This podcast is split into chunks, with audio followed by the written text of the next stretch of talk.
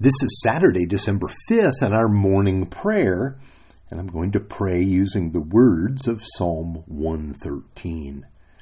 Blessed are you, O Lord, from this time forth and forevermore, from the rising of the sun to its setting.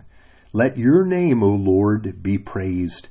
You are high above the nations, and your glory is above the heavens. Who is like you? That is seated on high, looks down on the heavens and the earth. Lord, by your grace, you raise the poor from the dust, and you lift the needy from the ash heap. You cause them to sit with princes, with the princes of your people.